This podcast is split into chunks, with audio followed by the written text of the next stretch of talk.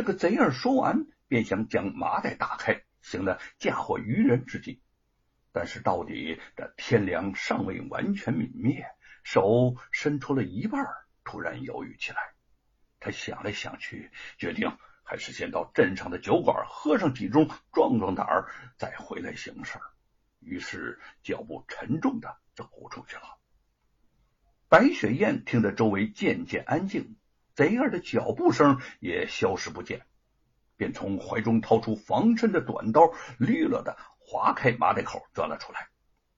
从贼儿话中之意，罗万金定是不止让自己丧命在此那么简单，否则就不必如此大费周折。虽然不知道他们到底有何阴谋诡计，但也不妨来个将计就计。白雪燕小心地从盘丝洞中走了出来，一路上避开众人。好在这时天色已经全黑，盘丝洞附近更无人迹，她顺顺利利地便回到了镇中，来到了贼儿的家门前。贼儿夜晚未归，其妻陈氏正开了院门向外张望。白雪燕从旁掩过来，还没等他开口询问，已经一拳将其打昏，将陈氏拖拖拽拽背到盘丝洞里。他临走时划开的绳索和麻袋仍照原样散在地上，显然这个贼儿尚未回来。看着昏迷不醒的陈氏，白雪燕眼中露出不忍之色，随即想起贼儿走前说的那番自我开脱之词，不由得微微冷笑：你做初一，我做十五，既然你口口声声说所做的坏事全是迫不得已，要怪也只能怪罗万金，那今天这回事你也去找罗万金吧。白雪燕把陈氏原样装进了麻袋，扎好袋口，迅即走出了山洞。月儿西沉，夜已极深，天空中连星星也不见几颗，透着一股暴雨将要来临之前的压抑气息。贼儿在小酒馆中喝得有了七八分醉意，醉醺醺的朝盘丝洞而来。他脚步不稳，洞口有多山石，一个趔趄绊倒在地，啪的那么一声，火把顿时也就熄灭了。从洞中传来了一阵阴冷寒意，贼儿不禁害怕起来。他摸摸索索的走到了麻袋跟前，解开袋口，将袋子里的人拖了出来。那个人是一动不动，贼儿是三下两下就扯掉了他的身上的衣服，便像后面有鬼追似的逃了出去。贼儿回到罗家，见和他一起出去的家丁都未回来，一打听才知道，原来是被老爷派去找吴承恩了。贼儿莫名其妙的竟有些不安。前些天雨水频频，吴家染线铺很久没有修容过，屋顶也渗进了雨水。叶云和玉凤都去铺子里看着工匠们修整屋顶，只留了吴承恩一个人在家。忽然一个陌生男人在门口喊道：吴公子，吴公子。吴承恩不知道有什么事儿，循声出来，刚走出院门，就被几个蒙面之人一拥而上，按倒在地，堵上嘴，连拖带拉的就给架走了。几个蒙面人推推搡搡的将吴承恩架到盘丝洞，便一言不发的迅速退出。吴承恩一路被他们推的是晕头转向，既不知道他们意图何在，也不知道这里是什么地方。这时候见他们退走，手脚得以自由，费力的拽出堵在嘴里的烂布，四顾查看起来，只觉得这处山洞阴森潮湿，有几分熟悉，却一时想不起到底是何时来过此处。正在茫然之际，一伙人手持火把冲进洞里，吴承恩凝目望去，为首的竟是罗万金和贼二。一时间恍然大悟，自己似乎又落到了罗万金的圈套之中。你想干什么？到了这种时候，吴承恩反倒冷静下来。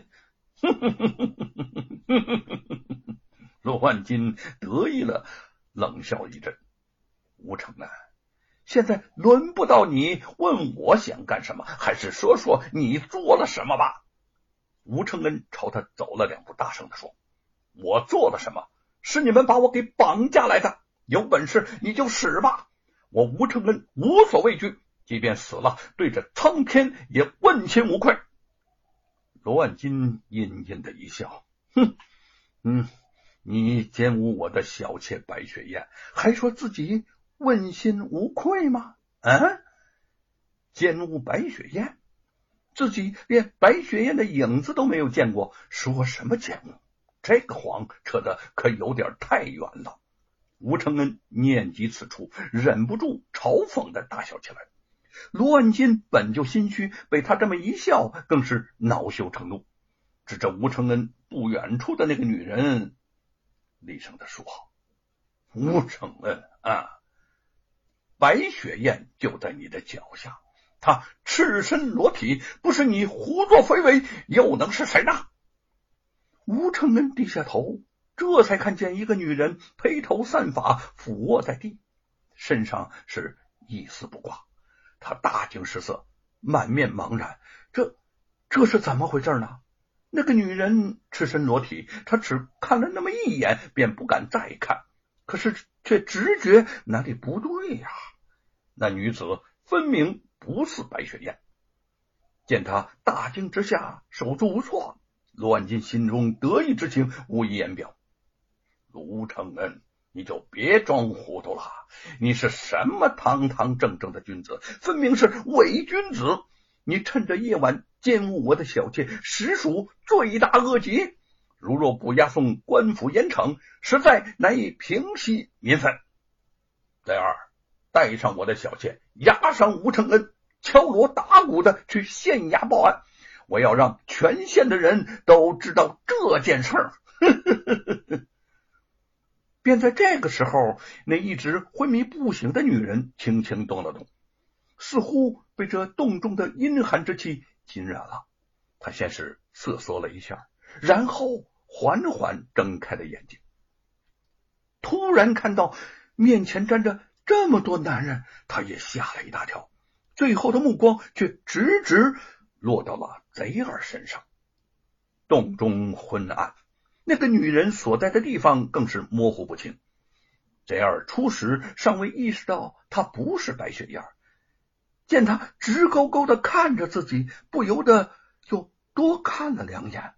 这仔细一看，他顿时就吓了一大跳，扑上前去将那个女人脸上遮住半边的长发拂去，随即惊叫一声：“娘子！”这一声出来，不但吴承恩怔住，罗万金也愣住了。他明明叫贼二将白雪燕弄来，诶，怎么突然之间就变成了贼二的老婆呢？贼二手足无措的扑到了陈氏的身上，眼泪大滴大滴的涌了出来。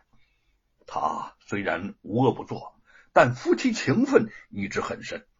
贼二自认可以对不起天下之人，但万万不会对不起这个曾与自己患难与共的妻子。他最大的愿望便是能跟着罗万金混的是荣华富贵，让陈氏过上好日子。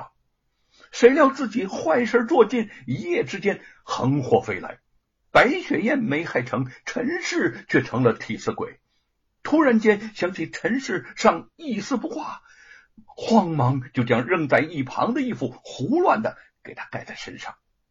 那个时候陈氏已完全醒转，猛然间看见自己衣不蔽体，被众多男人围观，不由得惊恐万分。